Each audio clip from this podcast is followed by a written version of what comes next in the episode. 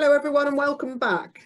So for the next half of this um, webinar, we have got um, discussions about the DVLA and a cancer overview.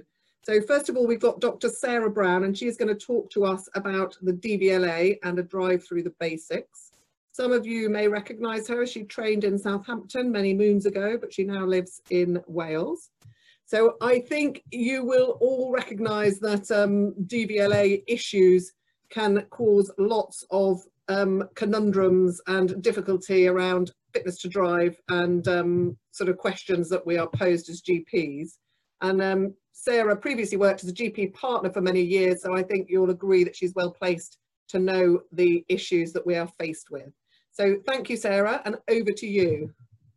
Thank you, Camilla. Um, right, I've just got to share my screen. I'm a bit not very IT savvy, so hopefully that's working. Yeah, that's all good.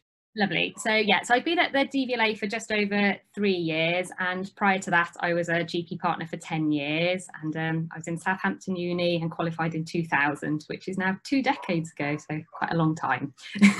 so um, today I'm going to talk to you a bit about the DVLA. So what I want to do is just raise some awareness about DVLA and the medical standards. I'll discuss the different types of licenses and the legal basis of the standards. And then I'll go through some examples of medical cases and I'll conclude then with how to contact uh, us at the DVLA and how to access assessing fitness to drive. So firstly, looking at the different types of licenses, there's the Group 1 license, which is your car license, and there's over 48 million of those licenses in the UK. And then there's the Group 2 license or the vocational driver, the bus and lorry driver, and there's 1.2 million. The DVLA is based in Swansea and in part there's a department for drivers medical, quite a large department. We've got 660 staff, which includes 39 doctors and eight nurses. Of the group one or the car licenses, around 4% of license holders are known to drivers medical. So that's about just over 2 million licenses. It's thought that there's probably about that much again that we aren't aware of. When we look at how busy the department is, Last year, we made over three quarters of a million licensing decisions, of which just under 10% were a refusal or a revocation. We had just over 170,000 notifications of new medical conditions, and we had 435 appeal summons. If you think to driving, um, it's, it's quite a complex tax, task, but it's an overlearned task. So when you think about when you first got in the car and started to learn to drive, you had to think about every little action. So putting the car in gear, how much pressure to put on the pedals, how to do the steering. But with time, that became automatic. But you still need to read the road around you and vary your driving style accordingly. When you think of a person with a condition such as dementia, it tends to be the higher um, tasks that get lost first.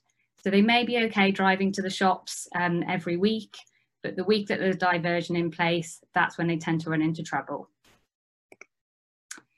I need things quite basic. So when we look at the conditions that affect driving, it's basically two types of categories. There's conditions that have a risk of a sudden and disabling event. And these are conditions such as seizures, blackouts, hypoglycemia and diabetics, cardiac arrhythmias. The standards are set that a risk of a sudden and disabling event for a car driver of up to 20% a year is allowable. For a bus or lorry driver, that risk is only allowed up to 2%.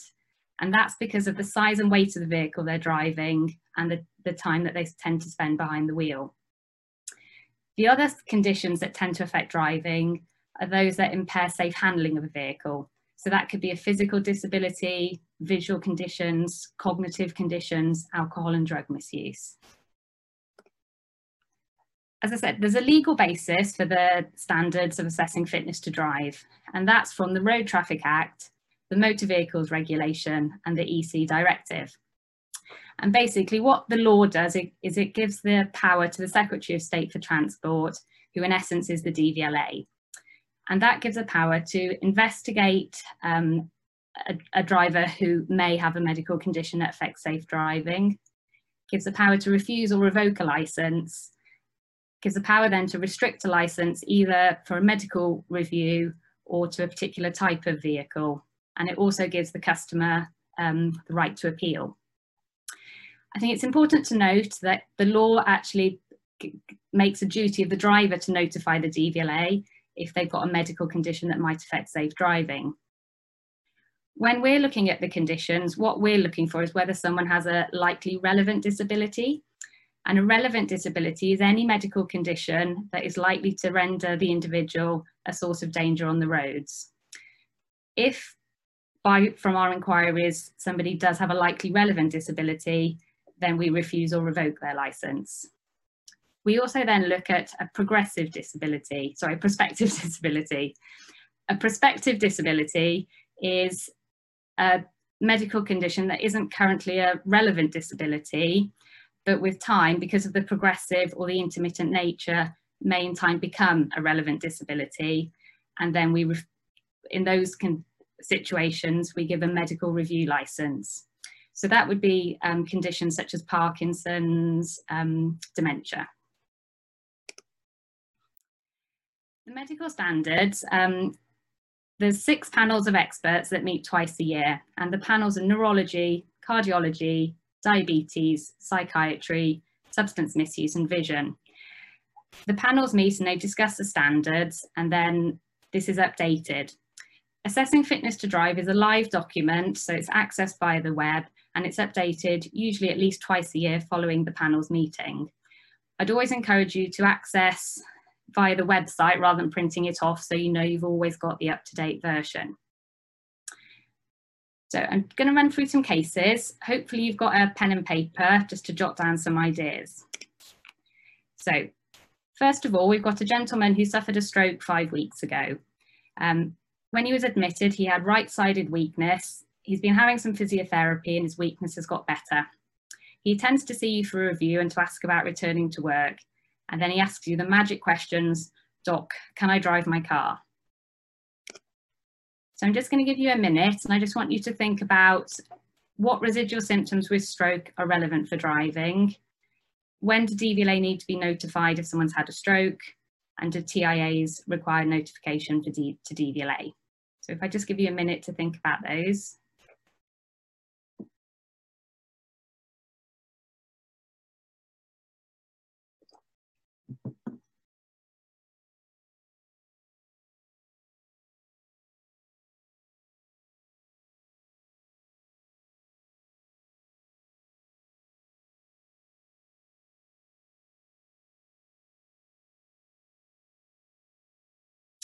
Okay, so if I just run through that, um, I'm going to run through TIAs first. So if somebody has a solitary TIA, they should be advised not to drive for a month, but they don't need to notify the DVLA. If someone has multiple TIAs over a short period, then again, they must not drive, but this now increases up to three months and they also must notify the DVLA. If somebody has a stroke, again, it's they must not drive for a month and then it depends on neurological deficit at a month. So if their symptoms have resolved and there's no residual neurological deficit, then DVLA don't need to be advised. But if there is deficit, then we do need to be notified.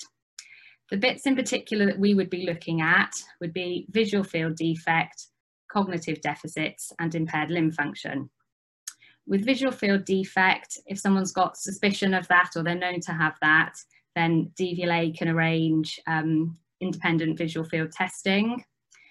Cognitive deficits, again, it's looking at that, whether that's to a level that would impair safe driving. And I'll come to that in a little bit because we've got a case on dementia.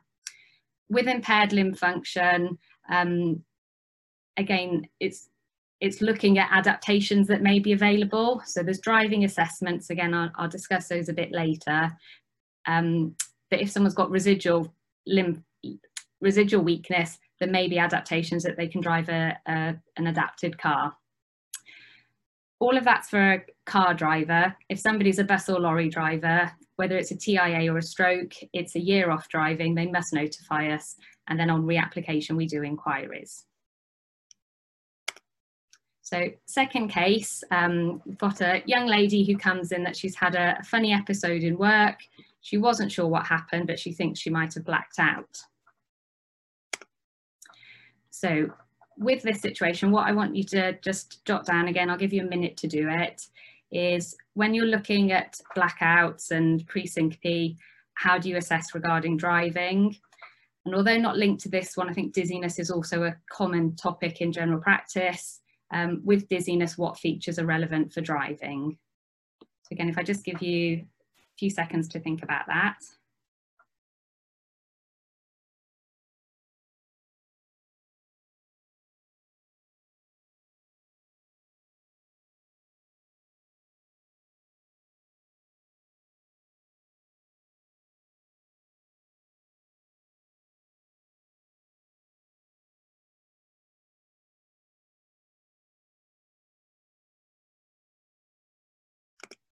Okay, so with blackouts, what we're looking at is the likely cause and whether it's a one-off episode or whether there's been recurrent episodes. In the case of a vasovagal syncope, um, we'd then be looking at what we call the three Ps. So that's position, prodrome and provocation. So with position, did it occur when sitting or standing? We'd be more worried if it was when sitting. Prodrome, did they have adequate warning that if it were to occur, they'd be able to safely pull over if they were driving? And provocation, has there been a trigger to it that is something that they can avoid when driving? As I said, I just thought I'd touch on dizziness as well. So if you have somebody who comes in with dizziness, with driving, you want to think about, is it disabling? So would they be able to safely control the car when they're having the dizziness? If it is disabling, then is it sudden? Um, and again, that comes down to the warning. So would they have warning that would be sufficient to take safe action if it were to occur when driving? If the answer is yes to sudden and disabling, then they should, should be advised not to drive and notify the DVLA. So back to our scenario. Um, so we've now got a collateral history from her work colleague that they were sitting in a meeting room, chatting, and suddenly she became pale and slumped in the chair. She was out for a couple of minutes and then took about five minutes to get back to normal.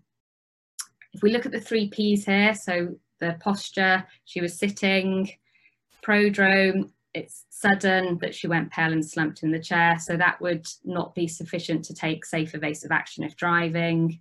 And provocation, there doesn't seem to have been any trigger um, from the history we've got there. Her examination's normal and a decision's made to refer her to cardiology for investigations of, of what caused the episode. When we look at the standards in assessing fitness to drive for syncope and pre-syncope, they're put into sections. So the categories are typical vasovagal syncope, syncope with avoidable trigger or otherwise reversible cause, unexplained syncope, which includes syncope without reliable prodrome, cardiovascular, excluding typical vasovagal syncope, blackout with seizure markers, and cough syncope. And in those categories, there's whether it's a one-off episode or recurrent, and whether the person is a car driver or a bus lorry driver.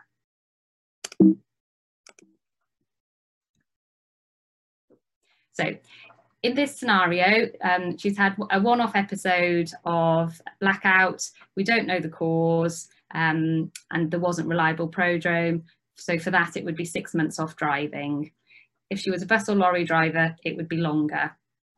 It's worthwhile mentioning that if she does have investigations and the likely causes found, and that can be treated to reduce the risk of recurrence, then she may be able to apply, reapply earlier and DVLA is always willing to review in that situation. So we move on to the third case, so you've got a gentleman coming in for his hypertension review. You note he smells of alcohol. Um, on his previous problem list, he's had an alcohol withdrawal seizure in 2018. You ask him and he admits to drinking eight cans of lager a day and sometimes has a drink to steady his nerves. I'm not making you do any questions on this one, giving you one off when we look at the standards in DVLA for alcohol problems, um, they come under two categories. So there's persistent alcohol misuse and alcohol dependence. It's a clinical diagnosis and there's a guide to the definition in assessing fitness to drive and that's also sent out with the paperwork we ask doctors to complete regarding alcohol problems. The, the markers that DVLA would consider are highly suggestive of dependence would be an alcohol withdrawal fit, a medical detoxification, or drinking over 100 units a week. When we're looking at these cases, it's not just the information from yourselves that we make the decision on, it's, it's a three-prong approach. So we look at the customer's individual self-declaration and problems that they admit to having. We look then at the information from the clinician about the diagnosis and whether that's controlled. And then thirdly, we also arrange an independent examination with a doctor, which includes a blood test called CDT. CDT or carbohydrate deficient transferrin is quite a specific marker and it gives a reflection of the alcohol intake in the previous couple of weeks. The standards then um, for persistent alcohol misuse, for the car driver, six months control is required, and for a bus or lorry driver, it's 12 months. And control for persistent alcohol misuse is defined either as abstinence or con controlled drinking, which is drinking within the government recommended health guidelines.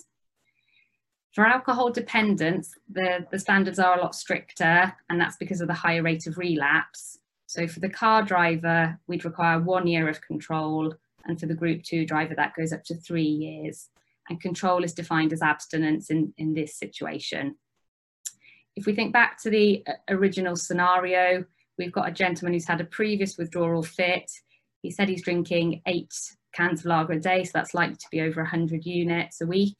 Um, and he's also having a, an early morning drink at times. So I think most people would agree that's likely dependence and he'd need a year of abstinence before he could meet the standards. So fourth case now. So we've got a 77 year old lady who's known to have dementia. Her daughter calls you and says that she's worried she's, she's deteriorating and she recently became lost on the new diversion. Looking through her records, you see she was seen in the memory clinic six months ago and her ACE score was mildly impaired at 76 over 100 and they documented at that time there was no concerns with driving. So just again, want you to think about a couple of things for a minute. So firstly, does the DVLA need notification of patients who've got dementia? And secondly, how do you assess driving in people with dementia?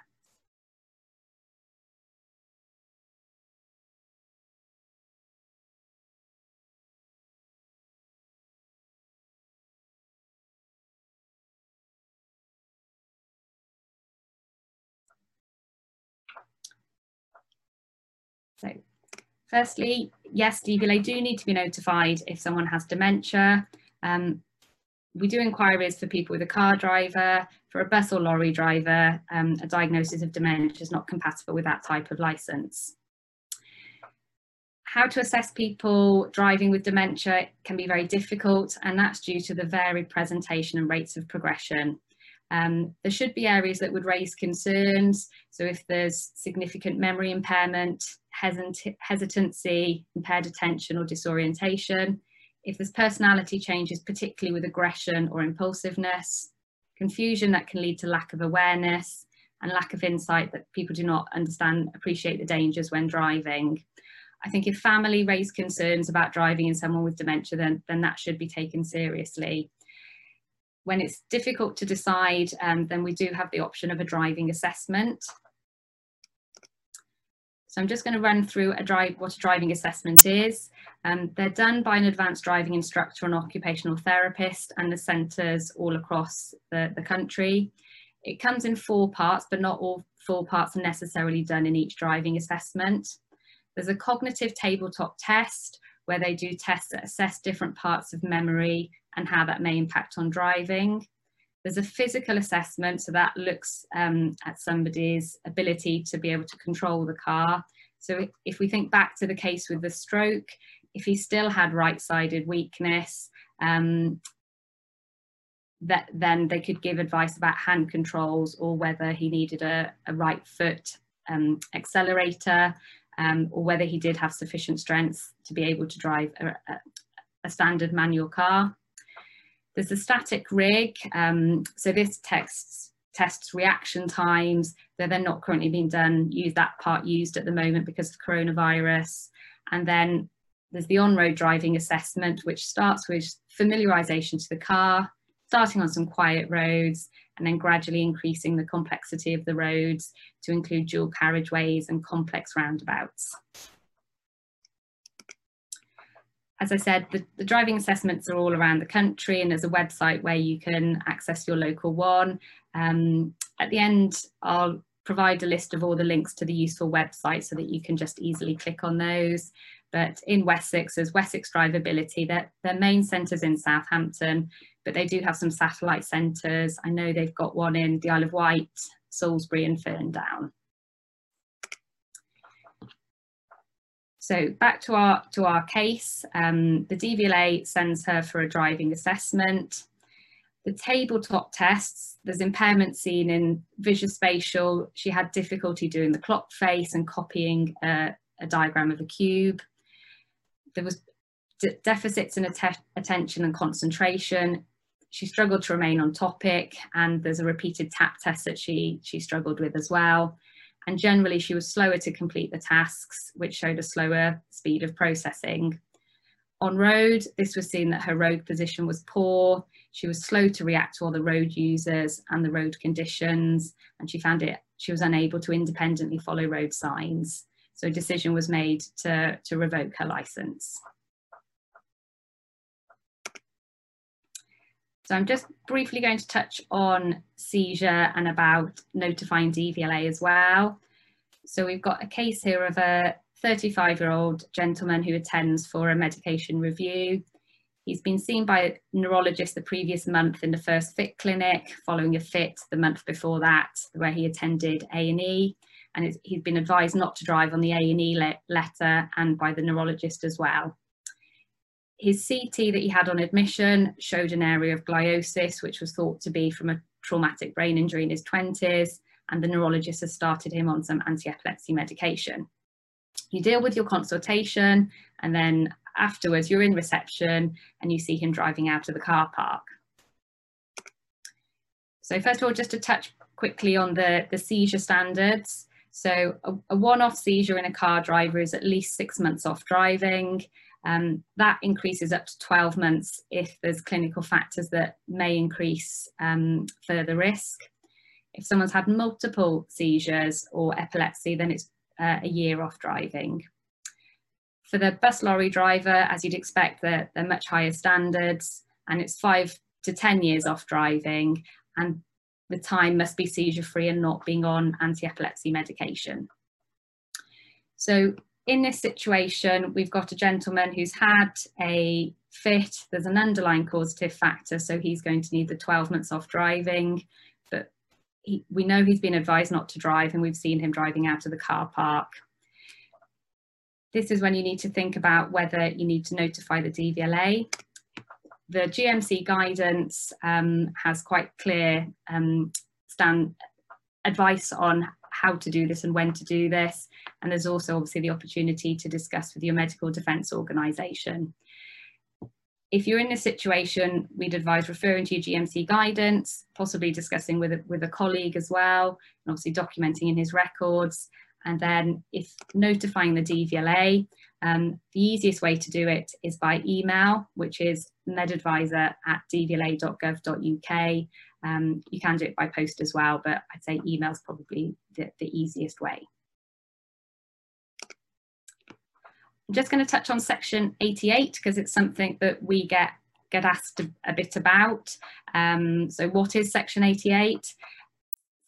Section 88 is part of the Road Traffic Act and what it allows is if somebody is renewing or reapplying after voluntarily surrendering their licence, um, that they may be able to drive during medical inquiries, but they need to assure themselves that they are likely to meet this. It does not apply if a licence has been previously revoked or refused, and in that situation, the individual has to wait to the end of medical inquiries. So you may get people coming in saying to you, can I drive? Um, in this situation, what we'd advise is to refer to the standards in assessing fitness to drive and advise the patient of the likely outcome. If you're looking at that and you see you're not sure, so say it's a person with dementia, but you're not sure if they're, they're fit to drive, then in that situation, it's best to err on the side of caution and advise them to await um, the conclusion of the medical inquiries. So how to apply DVLA guidance, first of all, is know it exists. So hopefully if you weren't aware of it, I've made you aware of it. Know where to find it. So there's a website link there, but I'll show you a, a, an easy way to access it. And um, third of all, ask a friend. So if you've got any queries, whether it's about specific um, patients, whether it's general inquiries, um, then you can email um, us for advice. Um, it can be done anonymously so that you're not giving the patient details if you just want to discuss generally about it. How to contact us, um, the email address is medadvisor at dvla.gov.uk. Um, you can also send letters in the post to medical advisor um, at the DVLA. Um, there's a fax number and there is phone, but that's not currently available due to the, to the COVID-19 crisis. Um, you can sign up for email alerts. So with assessing fitness to drive, as it is um, updated at least twice a year, if you sign up for the alerts, you get an email each time there is an update. And then I'm just going to show you an easy way to access assessing fitness to drive. Um, and then after that, take some questions. So just need to share a different screen.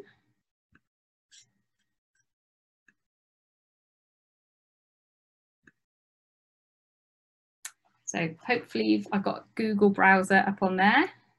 So if you put in, the easiest way is just to put assessing fitness to drive into Google. And then it will take you to the government website. So gov.uk, assessing fitness to drive. And then on here, so this is where you can sign up for the email alerts. If I just show you that, you just put your email address in, um, and then as I say, we'll you'll get automatic updates when when there's a new update to assessing fitness to drive. And then this is the live document then. So very, it's got all the information I've gone through today is all in here. So if we think of, let's look at the alcohol. So you can go through and just click. So this is, and I say there's the definition, guide to the definition of the standards, and then it goes through what the standards are. Another way of doing it is searching. Do that. So this is from the individual that had the case with the stroke. So you can look this up and it goes through stroke, TIA, and it advises you when you need to notify it and what to look at.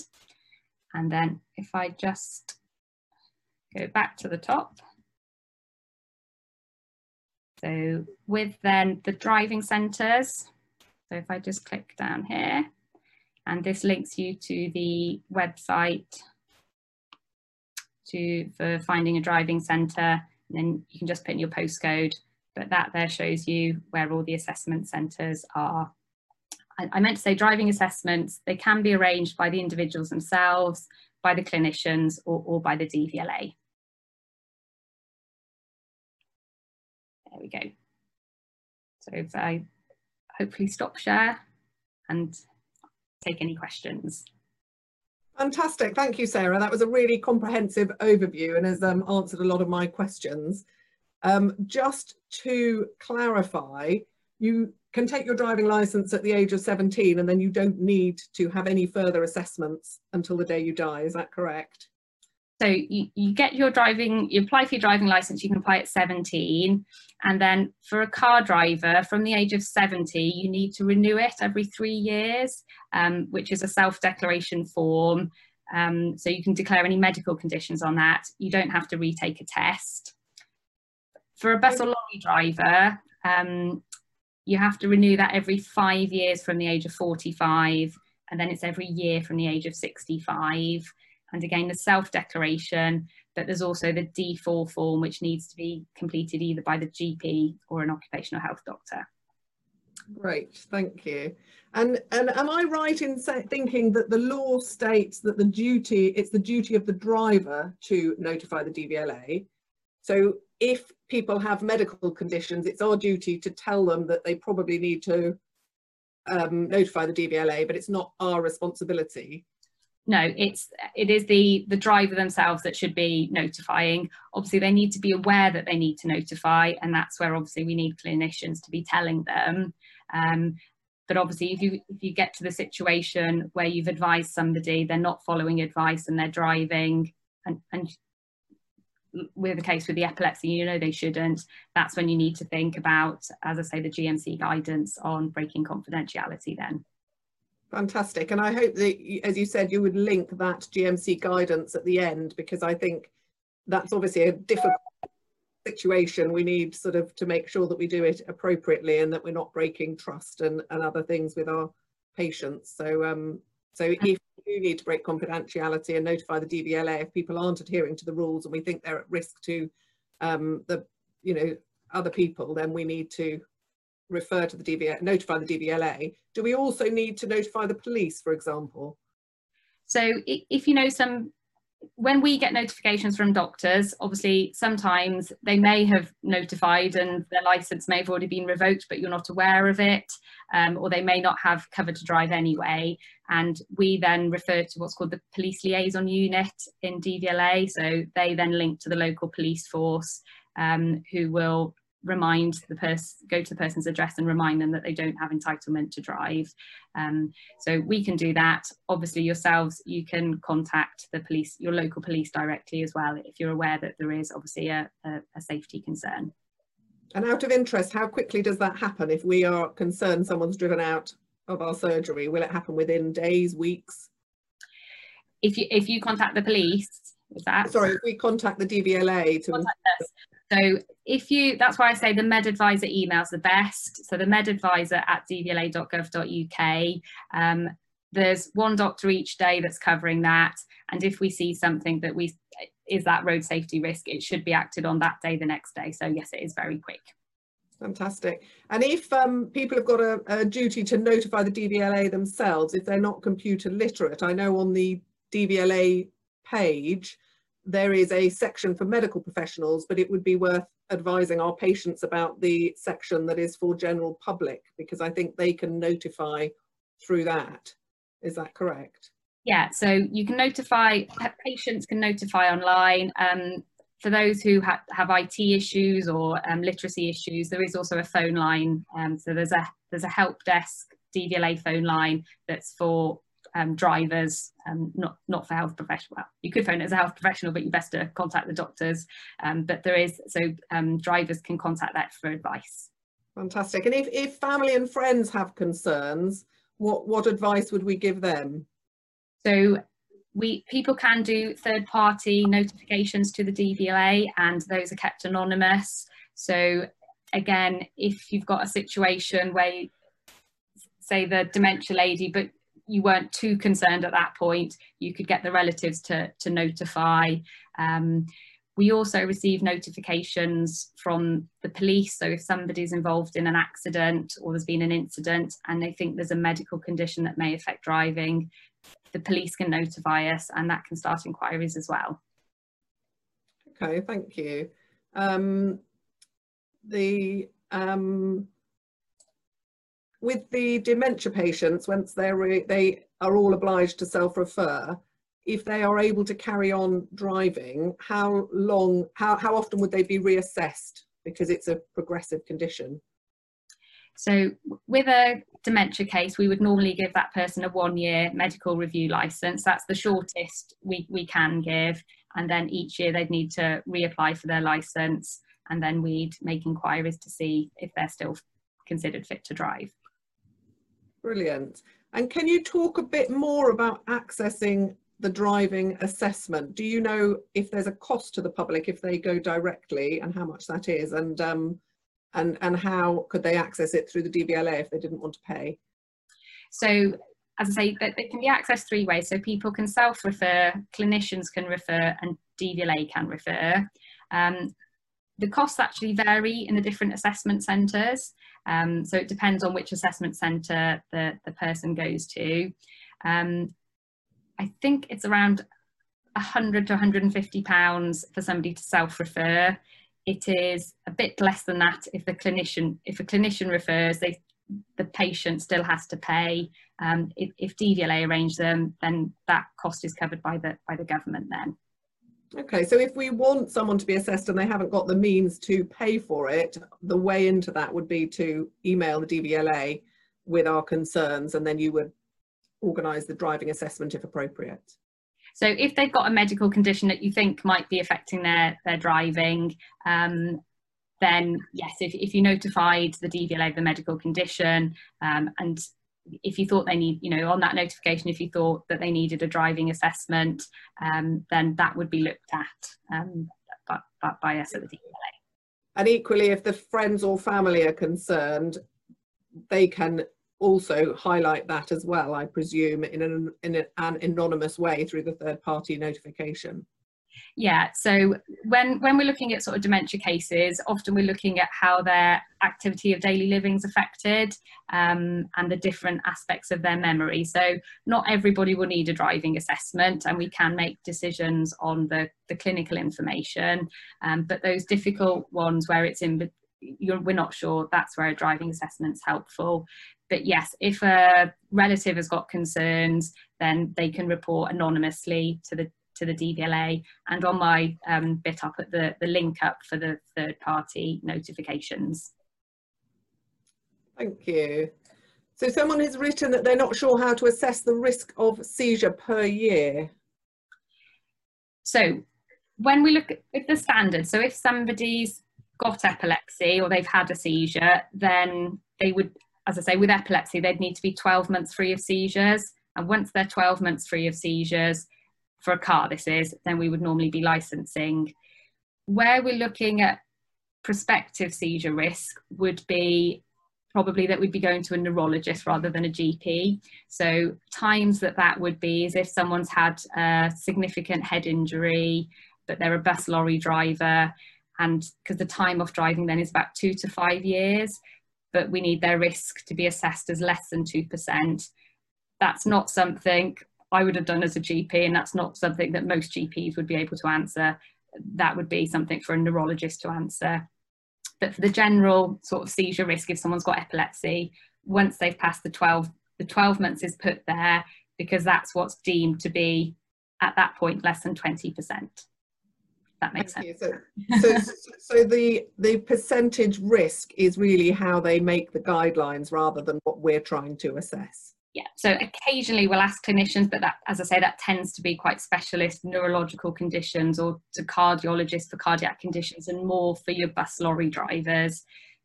But the, as i say the standards for seizures um, and for blackouts they're there. They've been done that that risk is thought to be less than 20% at that time Lovely, thank you. And someone has asked about alcohol. If we feel someone should not be driving, do we need to report? And I think you did cover that and absolutely yes. And then we would be relating to the GMC guidance on how to break confidentiality. Yeah, and again, so, so that would be the same as the, the case with the seizure. So again, it's the person's duty to notify. Obviously, we know that not everybody does as they're told, and that's when, if there's a risk to public safety, that's when you need to be consulting the GMC guidance. Thank you. Um, so someone has said, I worry about explaining hypoglycemia risk and sulfon, uh, sulfonylurea used in, in diabetes. Can you expand on what the standards for patients are? So about diabetes and testing and type 1 and type 2 and the sulfonylureas. So again, it varies a bit sort of with the, the, the car license and the, the bus and lorry license.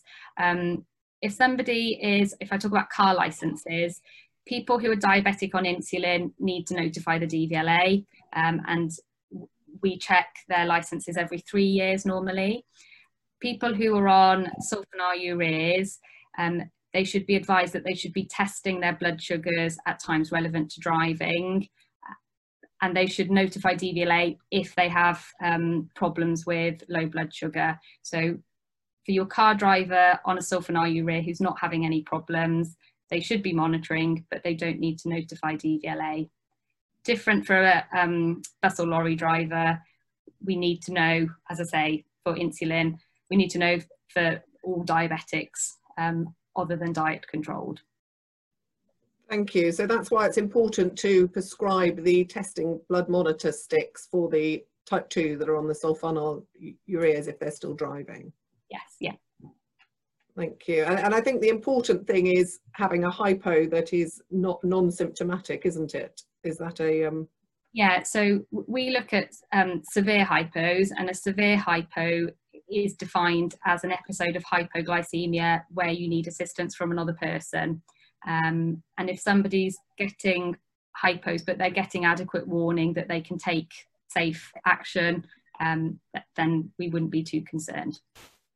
Thank you. And Graham Phillips has asked about sleep apnea um, and and sleep. I want. I think that is that covered on the um, guidelines, fitness to yeah. So there's, um, it comes under excessive sleepiness. So it's excessive sleepiness due to a medical condition.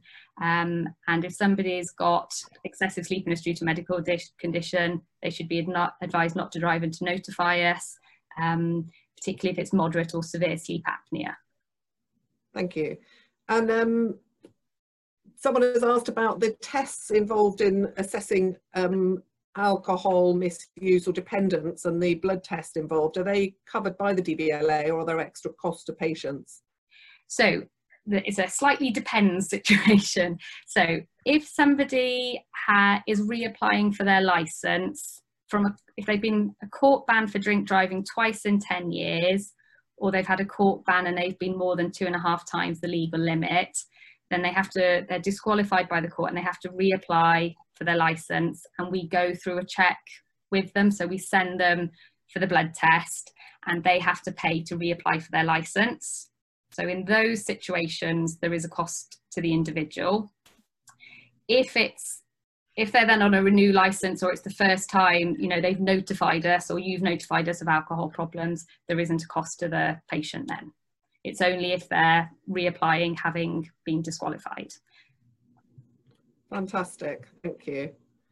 Well I, I think that's a really comprehensive overview and I've really enjoyed that. And I think um, my take home message would be to put the fitness to drive um, link in my toolbox as my favorite so that I can easily access it and I would also put the link to the fitness to drive for the um, my patients so that I can copy and send it through AccuRx or advise them to have a look at it if they have got medical conditions so that they can be informed of how to easily inform the DVLA of any problems. Um, I sort of feel reassured that it is the duty of the driver to notify the DVLA and we only need to notify if they are unwilling or not doing that. I think um, having um, the reassurance of the um, driving assessment, I wasn't really appreciative of how accessible that was, but that is good to know about and tell patients or um, ask relatives to do third party referral if they're concerned about driving so that that can be investigated further and hopefully funded by the DVLA if there's an issue. Um, the I, I, I appreciate the dementia patients all need to be referred to the DVLA or self-notify. Um, and I've sort of on my radar now got the sort of alcohol syndrome and misuse as something that I need to encourage them to ensure that they are actioning on, although that's a bit more of a tricky one. Mm. I say, I say all the all the different medical conditions are in assessing fitness to drive. So it's I say any condition you come across and you think, oh, do they need to notify? Do I need to do anything? If you go on to assessing fitness to drive, there's the advice there. If it's not clear, you're not sure, it's not on there, um, then please contact us. Um, as I say, medadvisor at dvla.gov.uk is the easiest. And I'll, I'll, send a link to all those. Um, I'll send all those links, that's what I meant to say. that would be brilliant. Because I, cause I think it is really about deflecting the, the sort of the, the, the, work of this onto the patient to say it's your responsibility and linking them to the right website and saying you need to see if you your medical criteria fulfill the fitness to drive and it's your responsibility to refer appropriately and notify if there's any queries. But um, so thank you very much. That has been brilliant. That has made me feel a lot more confident in that area. And um, I will look forward to all those links that you're going to through and we will put them on the LMC educational page where the videos will be held so that people can link to them at a later date as well. well thank you and thank you for, for listening.